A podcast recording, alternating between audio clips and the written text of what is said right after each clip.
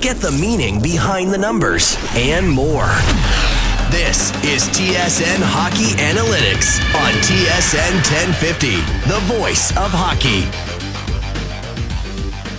Welcome, everybody, live, live from the brand spanking new TSN 1050 Toronto studios. I'm Andy McNamara, episode 26 of season five. And, folks, we are on the final push of the regular season. We are right in it. By this time next week, there'll be 15 final games. And then it's on to the playoffs, baby. It's on to the playoffs. Give us a follow on Twitter at TSN Analytics, myself at AndyMC81. We are delivered by Domino's. Go get yourself a large four topping pizza for just $12.99 and make sure you check out all the great deals at Domino's.ca, including the irresistible marble cookie brownie, which I know y'all love. On today's show, Travis Yost from TSN.ca will be by in just a moment.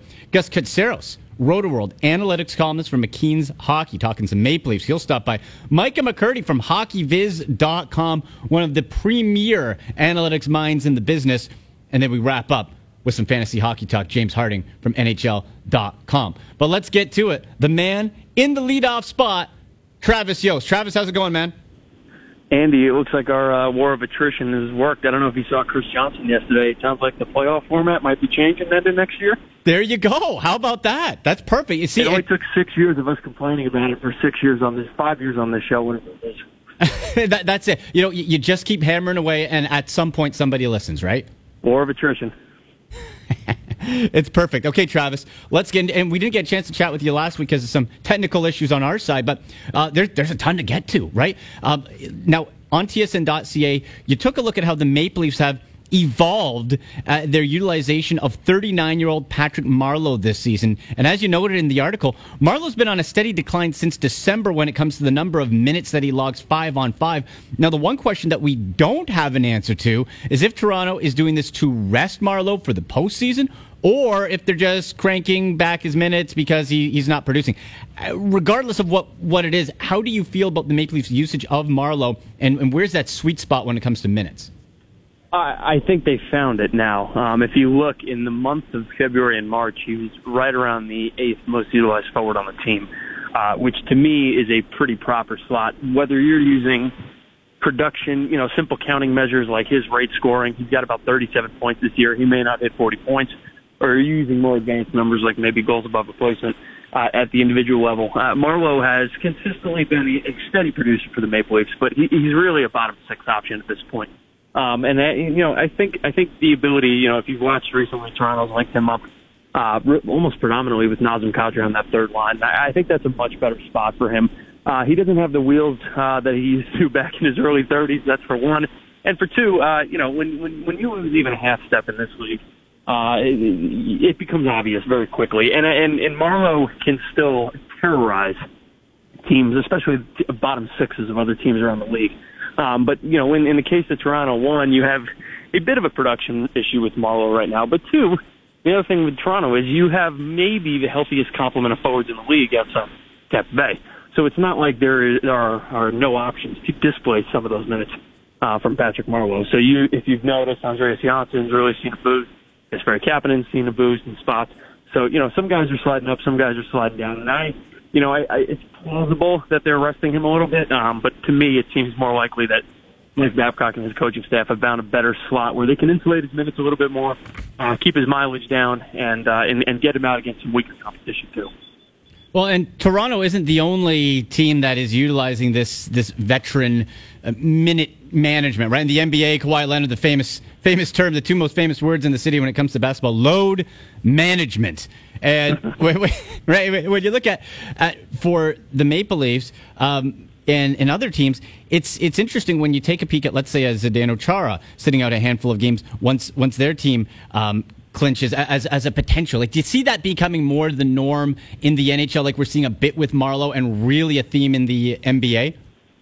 Yeah, and especially in these spots where it makes no sense. I mean, there's certain teams right now that are completely locked into their specific playoff spot and their road will not change because it's got to be through the division. Um, like I, I think, I think already today, the island, like uh, just picking a random team, the Islanders, for example, can basically seal, depending on what happens, that not only will they be in that specific slot, but they'll also be going through the Metro. So you know, like these teams are already getting into their spots. There's five or so games left on the season.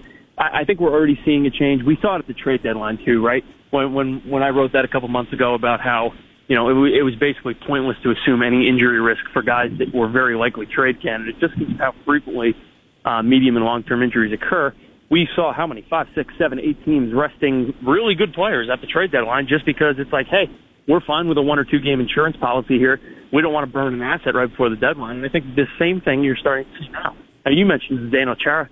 When's the last time Marc Andre Fleury played? I mean, I I, I think right. a kid or something to that effect. But th- this is happening around the league. That especially if you've noticed, some goaltenders, some, uh, some teams around the league are really, really balancing minutes. In Columbus, I know there's a multitude of things going on with Sergei Bobrovsky there, um, but even even Bobrovsky, who's a guy who's consistently playing 60, 65 games, has pretty much been a 1A, 1B option for two months now. Now you can cite some of that to be performance, but uh, I can guarantee that part of the uh, part of the concerns about Bobrovsky in years past uh, was that he was a great goalie, and they felt, at least in part, uh, that his workload was so significant that that's why um, his play would peter out in the playoffs. And whether there's truth to that or not, I think is up for debate. But um, that that's certainly a prevailing theory. So again, you, I think you're seeing this with goalies, and even in certain spots with some veteran skaters as well in conversation with Travis Yost from TSN.ca on Twitter at Travis Yost. You can check out all his great work on TSN.ca. So,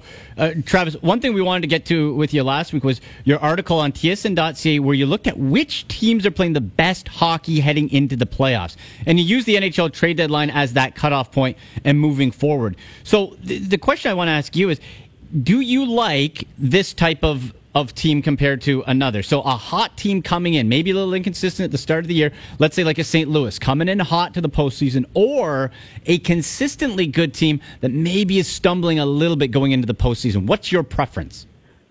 Oh, that's kind of a loaded question. So let, yeah. let, me, let me put a little nuance to it. Here's why. So in the case of St. Louis, for example, I, I think I just think um, in the early parts of the season that St. Louis team was playing really well. They were getting no bounces, and you can argue, okay, yeah, they weren't getting goaltending. Um, the, the shooters were shooting consistently around four or five percent, but they were mostly territorially dominating these games, and it, and it seemed inevitable that they would go through some sort of goaltending shooting percentage spike. And guess what? Both of them happened pretty much at the same time. And the Blues, I think Elliotte Friedman pointed this out. Um, the Blues have went from dead last to first in a matter, or sorry, dead last into the playoffs in a matter of about three months. So um, you know, it, to me, that's more uh, indicative of team talent. But to, to, to answer your broader question, I, I certainly like the teams that are playing well coming into the playoffs. And the reason why is if I've got a sample of 25, 30 games, which is usually what I look at when we head into the playoffs, tends to be the best predictor of how the playoffs will go. Um, you can get a better feel for how a team has performed, for how a team will perform if you look at a bit, a bit more recent data. Um, and, you know, even to your question, a team that's playing consistently well uh, that, that could be the type of team that tapers off down the stretch maybe a little bit because of an injury or two. So if if if I look at it from that perspective, and I really want to get a feel for, you know, which teams are really ca- carrying momentum and looking like they're playing well, and all the underlying measures are really encouraging. I I'm fine truncating the last 25, last 30 games, saying, hey, what what are my five or six best teams, and these are my legitimate Stanley Cup contenders. What's fascinating though is that that tends to be pretty collinear uh, with full season results. So no matter what 25 game interval or full season interval you look at Tampa Bay, Tampa Bay is the best team in the league. Uh, yeah, yeah.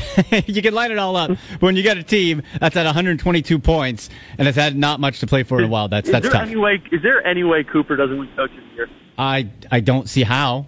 Like how? Like why not? Right? Like there's it, it would be impossible. it would be a grave injustice if they did the thing that we do from time to time in the media, which is oh, this little darling team that finished 14th and we expected them to finish 23rd. That's that's our coach of the year candidate. I, look, I, I admire those efforts, but this is one of the more dominant teams we've seen in the last 15 years. It's got to go to Coop.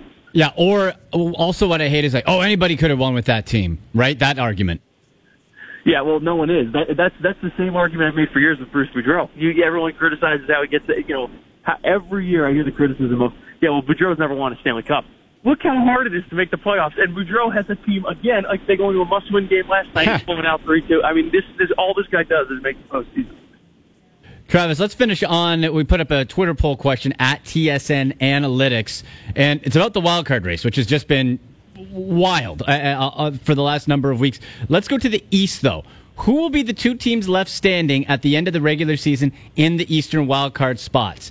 Carolina and Columbus, Carolina and Montreal, or the Canadiens and the Blue Jackets. How would you vote? I'm going to go Carolina and Columbus, and uh, the maybe the only reason why is I have the benefit of having seen that really fun Columbus Montreal game uh, a couple days ago, but that was a critical game. I mean, you're talking about changing playoff probabilities by 20, 25 percent almost, and uh, and Columbus wins that game. I mean, that was massive for them in the standings. It's real. Montreal does not have an easy road the rest of the way, and unfortunately, I think these are three of the 16 best teams in the league. I, I, I genuinely mean that. I, if you kind of look at how the NHL is stacked up, and regardless of which of those three teams you think is the worst, I think you, I think most people would agree it's between Columbus or Montreal out of that group of three.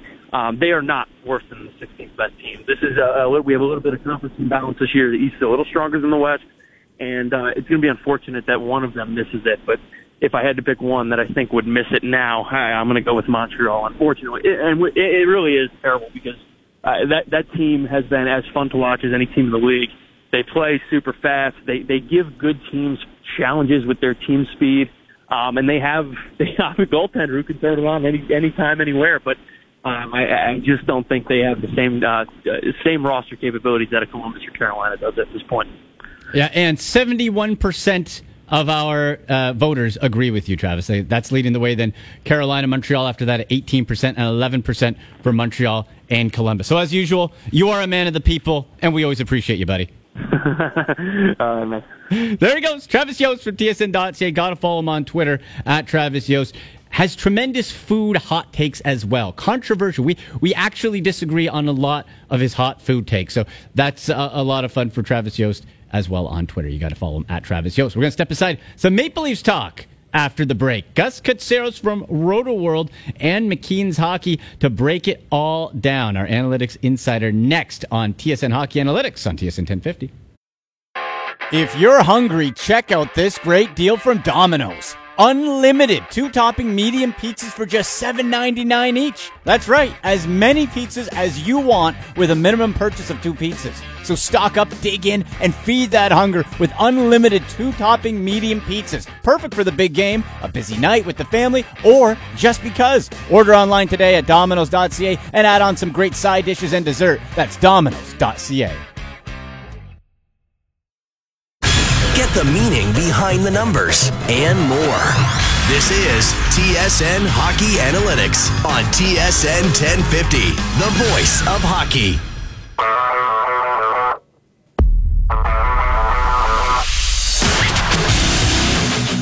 Back and rolling here on TSN Hockey Analytics, TSN 1050 Toronto. I'm Andy McNamara. You can get us on Twitter at AndyMC81 at TSN Analytics, Instagram too at Andy MC Sports. Still to come in the program, Micah McCurdy from Hockey Viz, James Harding, fantasy expert from NHL.com. You can also watch the show live right now on my Twitch channel, Andy Mac Live. You can go twitch.tv slash Andy Mac, A N D Y M A C Live and click follow, watch along, see the new studio, see a little bit behind the scenes. So lots of cool stuff. But let's get to the Maple Leafs. The final march of the regular season, folks. This time next week, this Saturday, will be the last group of games and then it's on to the playoffs. Let's bring in our guy from McKeen's Hockey from Roto World, Gus Katsaros. Gus, how's it going, buddy?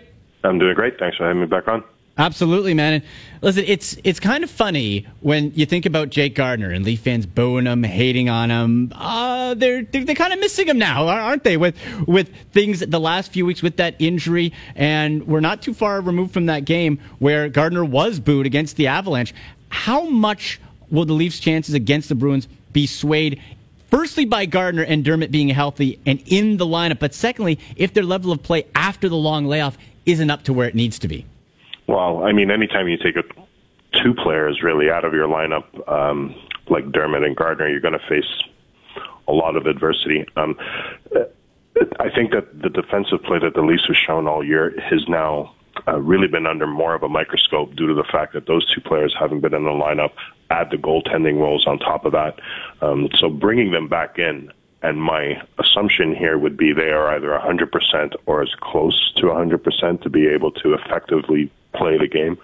Um, if they're not, then clearly the Leafs are, are are going to struggle similar to the way that they are now. But under the assumption that they're fully healthy, um, I think assimilating back into the regular NHL pace, regardless of whether it's regular season or, or the playoffs, I think that they'll be both okay. Um, I think the Leafs defense will definitely be better for it. Gardiner is a vital, vital component of their transition game. Um, he he performs in in, in a lot of uh, very detailed situations. So the fact that he's not in the lineup has really made those little situations even that much more difficult to, to outskate. They can't outscore their problems and they can't keep the puck out of their net. So there's a lot of factors above and beyond just Gardiner and Dermott being uh, inserted back into the lineup that do concern me. Now, guys, let's get into Mike Babcock again here. And the other week, couple weeks ago, it was his relationship with general manager Kyle Dubas. Now we're seeing some focus being put on his comments against Freddie Andersen, and came down to the issue that uh, over the month of March, posting an 890 save percentage in 11 games. And when it comes to Andersen, Gus, what is causing you the most concern as we approach the playoffs? It is his play. Is it his fatigue level, which has been a storyline from the preseason back in the summer? Or can all these problems be solved by the team in front of him just playing better defense? Well, I mean, we can Stacked. all say that they're going to play better defense, but we've been kind of yeah. hitting that bell all season, and we still haven't really hit uh, any definitive results here. So for your question specifically, his play is my biggest concern. I think the fatigue factor plays into um, the way that he's played, and, and that's causing a concern. Um, and I think that the Leafs just aren't aren't providing a lot of support. I mean, you see so many breakdowns in the defensive zone that Andersen, if he's not on top of his game, if he's not at 100%, and we're talking star level, uh, level caliber, um, the Leafs are going to struggle. You know, up until the point where they played Tampa Bay, he was sporting a 924 save percentage. That would have been a career best going the rest of the season. Um, and after that little stretch, he's now playing back up to his career averages as far as save percentages go. So this is the Freddie Andersen that, that I think that the Leafs are going to get. You're going to get star caliber in one play. You're going to get mediocre play over a period of time. And the Leafs have to be able to either outscore the mediocre play or ride out his stellar performance and just provide with a few goals to support. That's what playoff hockey is all about. And I think you need to be able to ride out all those waves. My concern about him not playing well over the last few weeks should dissipate as they start to focus more on a one-on-one playoff series. Um, but everybody has to really be concerned over the level of fatigue that he's shown over the last few weeks. Yeah, no doubt. In conversation with Gus Katsaros from Rotoworld and McKeen's hockey analyst, brought to you by 1 in 100. Win killer seats to any Toronto game for less than the cost of a pitcher of beer. Go to 1in100.net, 1in100.net, and check it out. It's a really cool site. Joining me on the Domino's Pizza delivery line it is Gus Katsaros. Okay, Gus, coming from TSN's own Mark Masters, the Leafs defensive top four of Rielly, Muzzin, Zaitsev, and Hainsey, all averaging at least one minute more of ice time in the month of March than they've averaged throughout the rest of the regular season. And our TSN hockey analyst Craig Button even noted on Leafs Lunch this week that Morgan Rielly is starting to look fatigued. We just talked about with Andersen, but Rielly's starting to look tired after eating up so many minutes for the Leafs this year. So, how important is it for Babcock to now spread the load a little bit and utilize his third pairing? And how much can be expected of the Calle Rosen to help out this situation? Well, I think that Rosen might be one of the um, another X factor here. I mean, we're the fact that he's bringing being brought up to the NHL and being inserted into the lineup shows that they seriously don't have a lot of confidence in that either putting Marincin, uh, Igor Ozhiganov um, through a rotation. Um, you could even you could even say that Rosen is supposed to be this um, permanent third pairing fixture, which I'm not really sure is really the case. The spreading out of minutes, um, I think it would be typical because of the fact that you're just missing Gardiner and Dermott. Um, I would debate a little bit about the looking fatigued. I'm not really sure how we can possibly um, gauge how a player looks fatigued over you know, a short period of time. Right. I, I think that that might be a bit of a difficult stretch. To me, I think that Morgan Rielly's responsibilities have put him into a point where he's regarded as such a, a, a vital element of the Leafs that he's on the ice for so long. Well, clearly he's going to be fatigued. It just the optics might seem that way. Um, but he's a professional athlete, ready to play the minutes that he's been allotted. If he wasn't, then he should have addressed that with the coaching staff, and they could have taken care of that. I think that Rosen coming up is definitely going to put another player into the bottom pairing rotation. But the Leafs vitally need to get Gardiner and Dermott back. The spreading out of minutes over the course of March um, would probably even have occurred um, had the Leafs had a definitive playoff spot, knowing who their opponents would be, whether they had home ice or not, as the coaching staff starts to iron out little details that they want players and team the team to work with heading into the playoffs. So uh, I, I like the fact that they kind of spread out the minutes, but there was more of a necessity in this situation just because of the injury factors.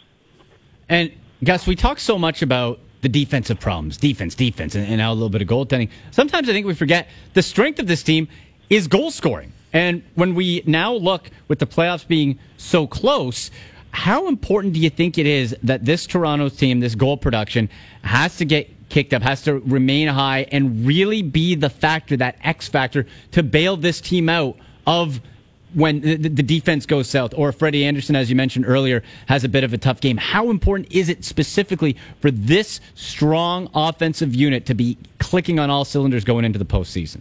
Well, I mean, their offense has really masked a lot of their def- defensive deficiencies over yeah. the course of this season. You know, you start playing a lot of six-two, seven-two, eight-two games, and and you start padding your results, and and then all of a sudden your goaltending falters, and you're not winning six-two, seven-two. You're winning seven-six, seven-five, and now games are a little bit tighter because a seven-six game is still just a one-goal game.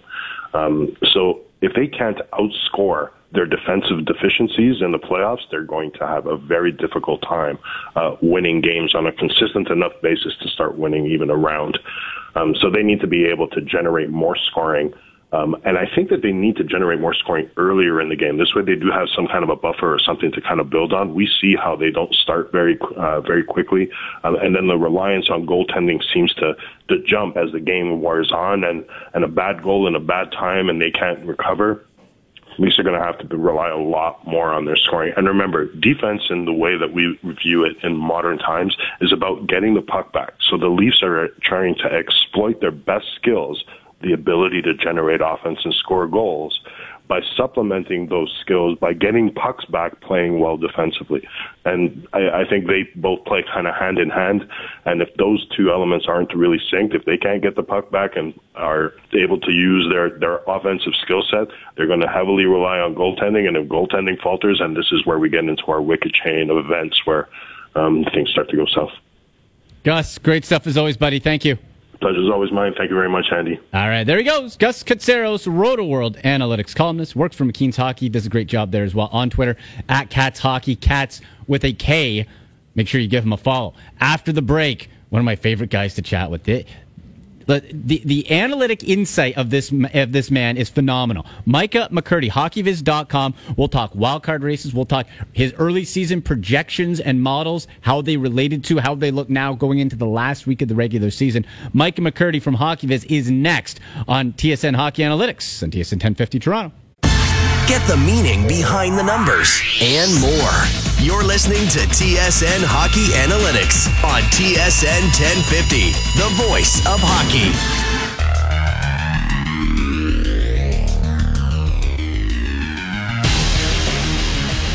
Back and rolling here on TSN Hockey Analytics from the brand spanking new TSN 1050 Toronto studio. I'm Andy McNamara. You're listening on TSN 1050, TSN1050.ca, the iHeartRadio app. You can subscribe and rate us on iTunes if you miss any episodes. And you can also watch live right now on Twitch TV, twitch.tv slash Andy Mac Live. Click follow on there, and you can watch, see the studio behind the scenes cool stuff right there. That's twitch.tv slash Andy Mac Live.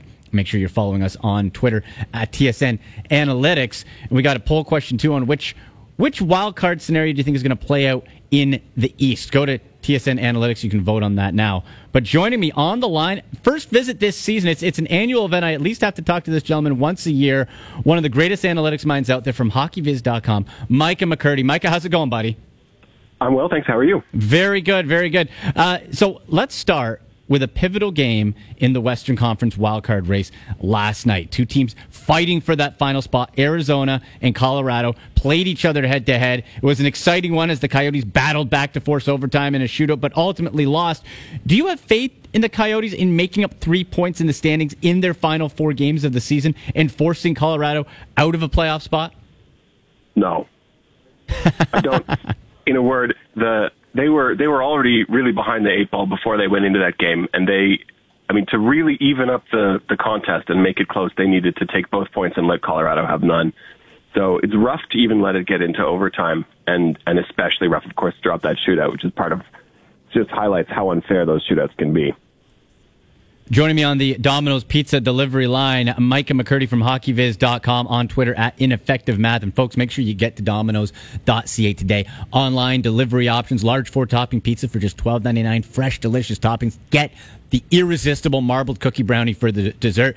The chicken, boneless chicken, side dishes, phenomenal. Check it all out at Domino's.ca. That's Domino's.ca. Now, Micah, we go from the west to the east, it's a bit more complicated there, and I'll get your vote on our Twitter poll in a second, but I'll ask you first.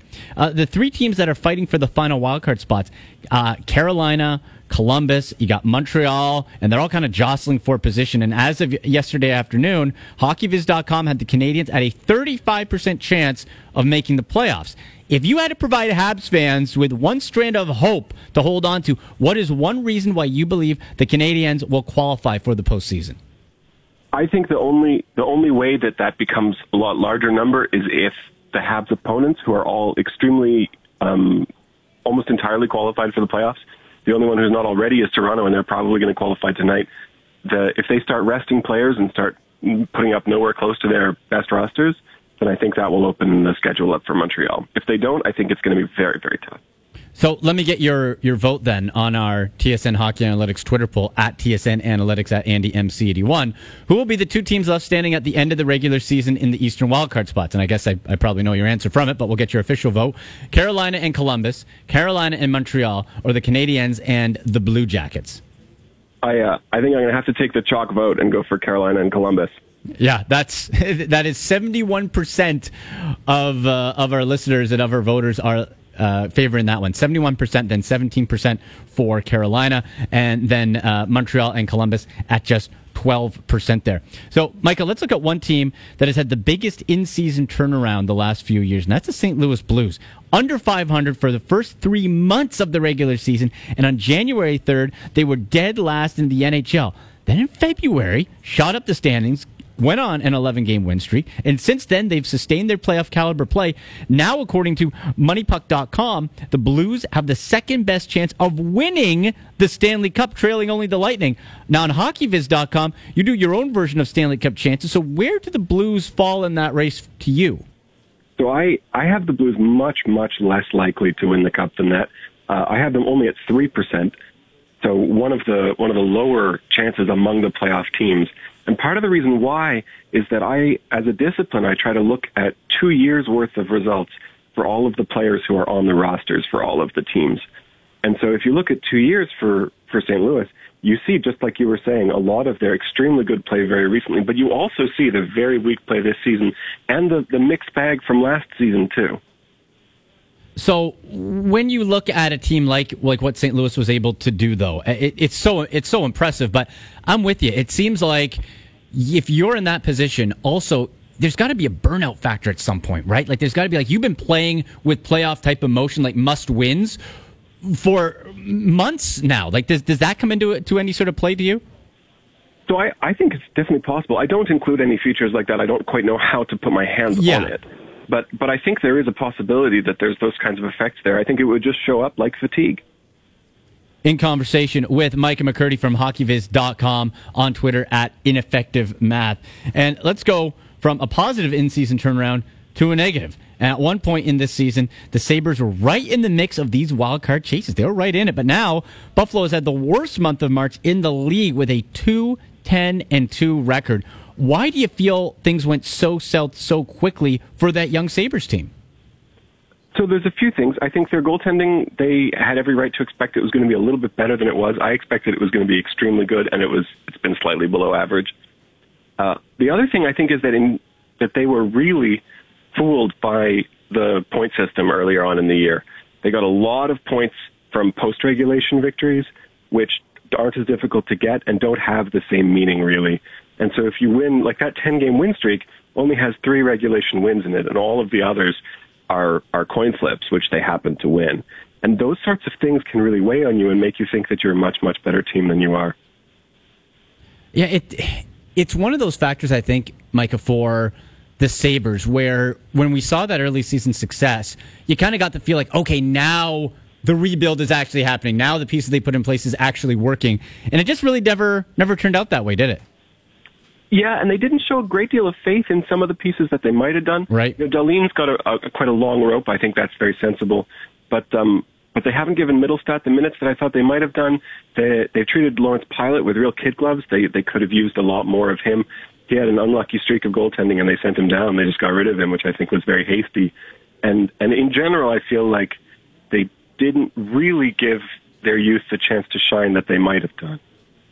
Michael, let's get to the big series here in the city, of course. That is, we've known it's coming for, for weeks and weeks and weeks. Leafs, Bruins. But seems like the general population believes, and Leaf fans in yeah, overall, wringing their hands, feel that the Maple Leafs are major underdogs. Do you feel the Leafs are as big underdogs as many people feel in the Bruins, which is essentially, Mike, it's essentially like, hey, you know what? Maybe they get five or six games, but there's no way they're winning. How do you feel about that upcoming series? I think it's basically a coin flip, actually. So I guess that means wow. I rate the Leafs a lot higher than a lot of other people. If anything, I think the Leafs have a very slight advantage, which is probably matched by Boston getting home ice advantage, which which they're almost certain to get at this point. And part of that is is just offense. I have a lot of respect for for the way that the Maple Leafs can bring just incredible numbers of shots from mostly from the between the dots, which is I mean obviously where the goals come from. And so that being able to do that both at five on five and on the power play is is very very strong. And their defense is weak. You know the, the things that people say about them are largely true. Um, but we have this, especially in the playoffs, we have this habit of of talking about offense like it somehow really doesn't matter. But that's still how you win. Yeah, sometimes people. that's a great point. Sometimes people forget, right? It's like, uh, yeah, if you score a lot of goals, that's still good. That that's still a good thing to right. do, right? That that's still That's still okay. The Maple Leafs could do that. All right, Mike. Uh, these these shifts in momentum in, in the season that we talked about, pros and, and cons for some teams, are, are certainly unpredictable. But on HockeyViz.com, you provide a link to your season previews, which are published right before the start of the regular season. Provides everything from point projections, playoff probabilities, even foresight into which team will be the least and most penalized in the league. Now that we're in the final days of the regular season schedule, let's take a look back. And which team do you feel missed the mark on most uh, like which team that you projected to to do well or not so well missed the mark positively or negatively the most? So the biggest the biggest miss for me is definitely the Ducks. Uh, I expected their goaltending to be best in the NHL, and I expected a lot of their other aspects to be weaker than that, but still okay. And that goaltending alone would put them near the top of the Western Conference. And they got the all-world goaltending, and I think John Gibson still deserves the Vezina this year. Uh, but all of the other stuff deserted them completely. So that's that's mostly an L.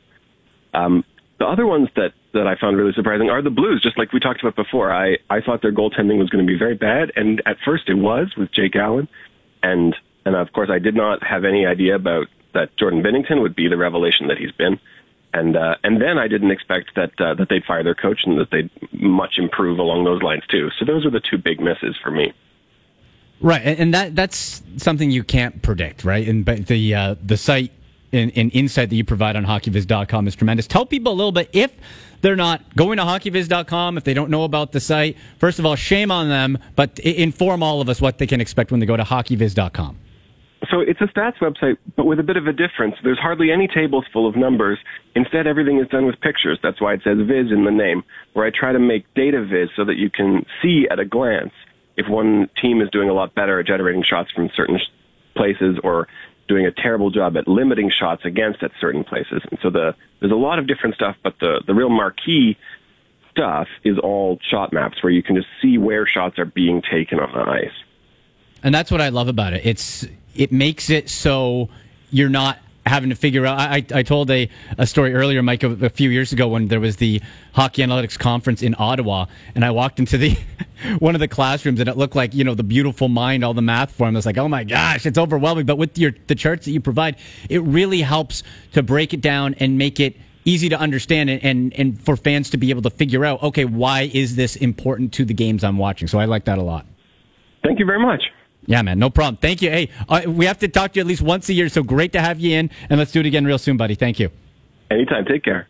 There he goes, Micah McCurdy, hockeyviz.com on Twitter at ineffective math. We're going to step aside after the break. Fantasy hockey talk. Get ready for your fantasy hockey playoffs, DFS plays, get you set. Last week of the regular season is coming up. So I'm going to my guy, James Harding from NHL.com, their great fantasy hockey writer. That'll be next to wrap things up on TSN Hockey Analytics on TSN 1050 Toronto. If you're hungry, check out this great deal from Domino's. Unlimited two topping medium pizzas for just $7.99 each. That's right, as many pizzas as you want with a minimum purchase of two pizzas. So stock up, dig in, and feed that hunger with unlimited two topping medium pizzas. Perfect for the big game, a busy night with the family, or just because. Order online today at Domino's.ca and add on some great side dishes and dessert. That's Domino's.ca. the meaning behind the numbers and more. This is TSN Hockey Analytics on TSN 1050, the voice of hockey.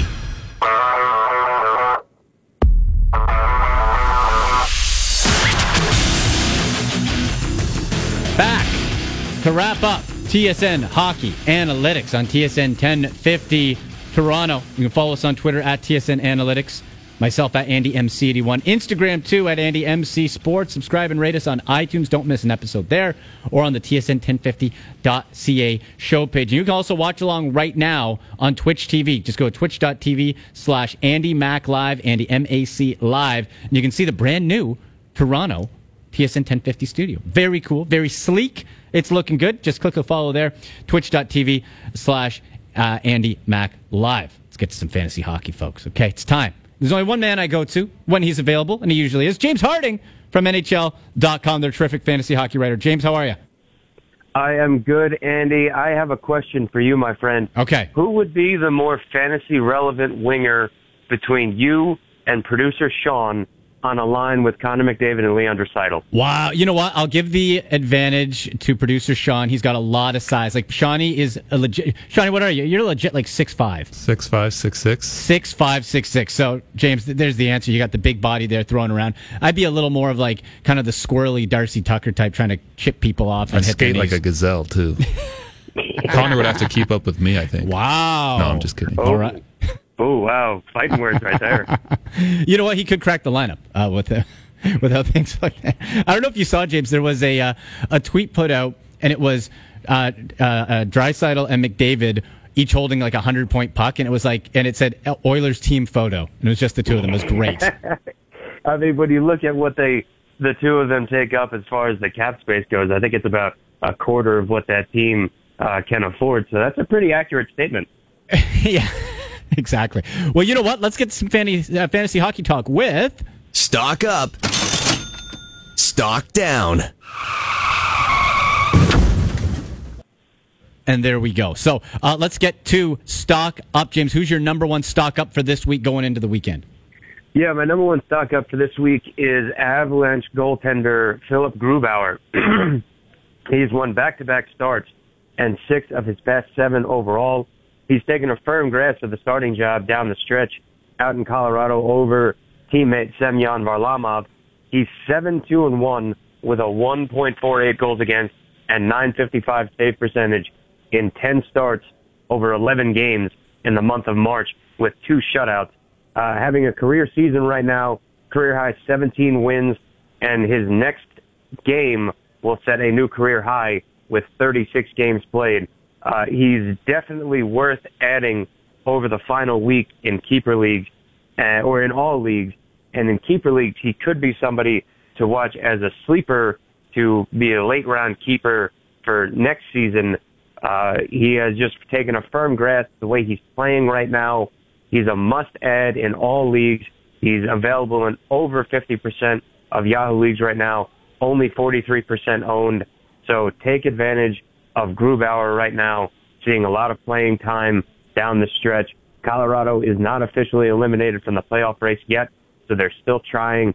He's still playing. Uh, I would definitely say that in the final week of your fantasy playoffs, a goaltender like this on a burner the way he is right now could definitely be a deciding factor between you winning or losing. I love it. I that, that's a great pickup, especially yeah if you're in your fantasy playoffs and the goaltender you got a goalie maybe not living up to what you need and and you're in a tough matchup. That's terrific. Who's your second stock up?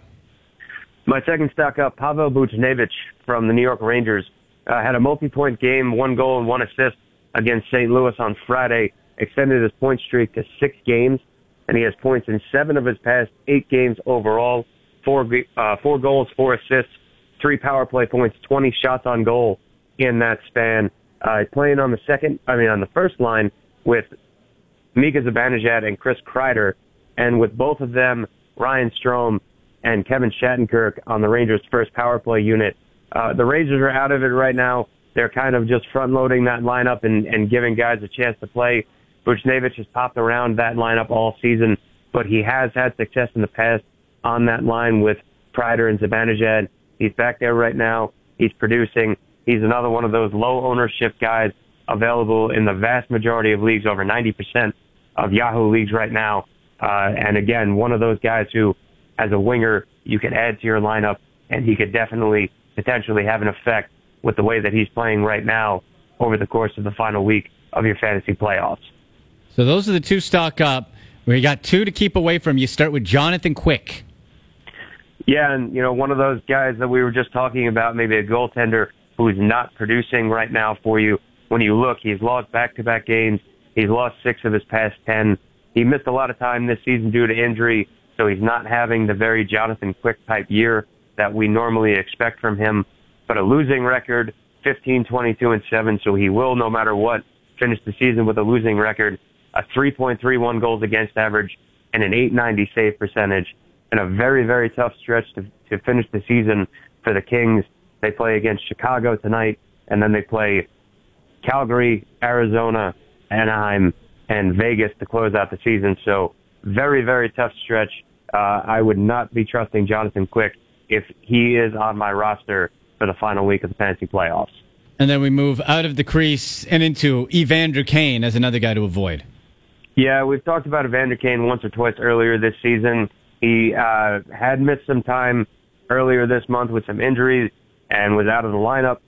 He's pointless in five of his six games since coming back. Only one goal in that span, despite having 19 shots on goal. Definitely feeling the impact of not having Joe Pavelski in that top six. They've been shuffling the top six there a little bit. He's playing on a line with Tomas Hertl and Lukas Radil right now, so not excellent coverage there outside of Hertl who's been up and down as of late as well. Uh, so if I had Kane, I would probably be okay dropping him if there are guys available in your league who are producing at a much higher rate than he is. And again, very, very tough stretch coming up. Three of their last five games are against teams currently in playoff contention, Vegas, Calgary, and Colorado.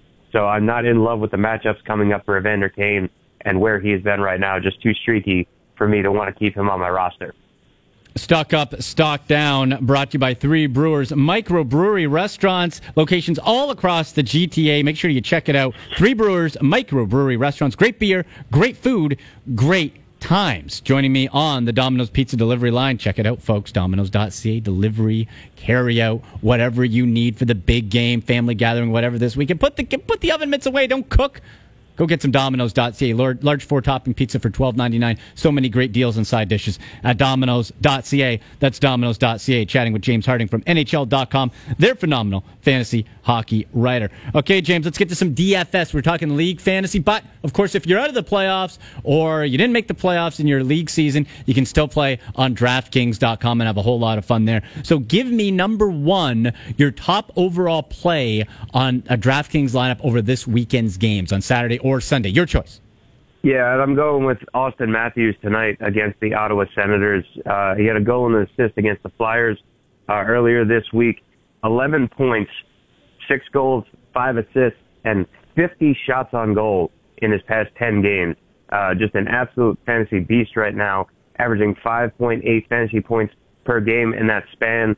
And in three games against Ottawa this season, he has four points and is averaging six fantasy points per game. So I'm willing to spend up the $8,200 to put Auston Matthews in my lineup tonight uh, in such a favorable matchup. That's a really, really juicy matchup right there. and a team that he just absolutely dominates every single night that he's on the ice against them. So, uh, top play tonight easily Auston Matthews against the Senators. So Auston Matthews, he's expensive to fill out the rest of your lineup. Sometimes you need that value guy to pop in. Who's your value play on a DraftKings NHL roster for, uh, for this weekend, Saturday or Sunday? Yeah, going uh, to Vancouver in their matchup against Dallas tonight, and it's rookie defenseman Quinn Hughes, twenty seven hundred dollars. So one of the lower prices that you can have in DraftKings. Uh, he had an assist and two shots on goal in his NHL debut against the Kings on Thursday. He skated over 15 minutes and was running the point on their second power play unit. He could start to see an expanded role over the final week now that Vancouver is officially eliminated from the playoffs. They're a young team. They're trying to figure some things out. So I think that Hughes, he's a highly touted prospect, Hobey Baker finalist for college hockey this year. Uh, I, I think he's going to see a very expanded role down the stretch of the, the final week of the season, trying to get him up to game speed and get put him in as many situations as they can to get him ready to play a full season next year. Uh, but I, I really like Quinn Hughes. I like what he did the other night. I like how he skated, what he showed, and at that price point, it's a great place for you to kind of offset so you can spend higher in certain areas of your lineup. Uh, and and defense is always one of the places where everybody tries to penny pinch a little bit. So in a favorable matchup tonight uh, with Dallas, I like Quinn Hughes at that price point. Great insight and phenomenal information as always, my friend. Very good job. And of course, you can follow James on Twitter at jharding underscore hockey and check out all his fine work on fantasy hockey topics at NHL.com. Thanks, buddy. Talk to you next week. All right, dude. Let's do it. There he goes. James Harding, NHL.com. Again, on Twitter.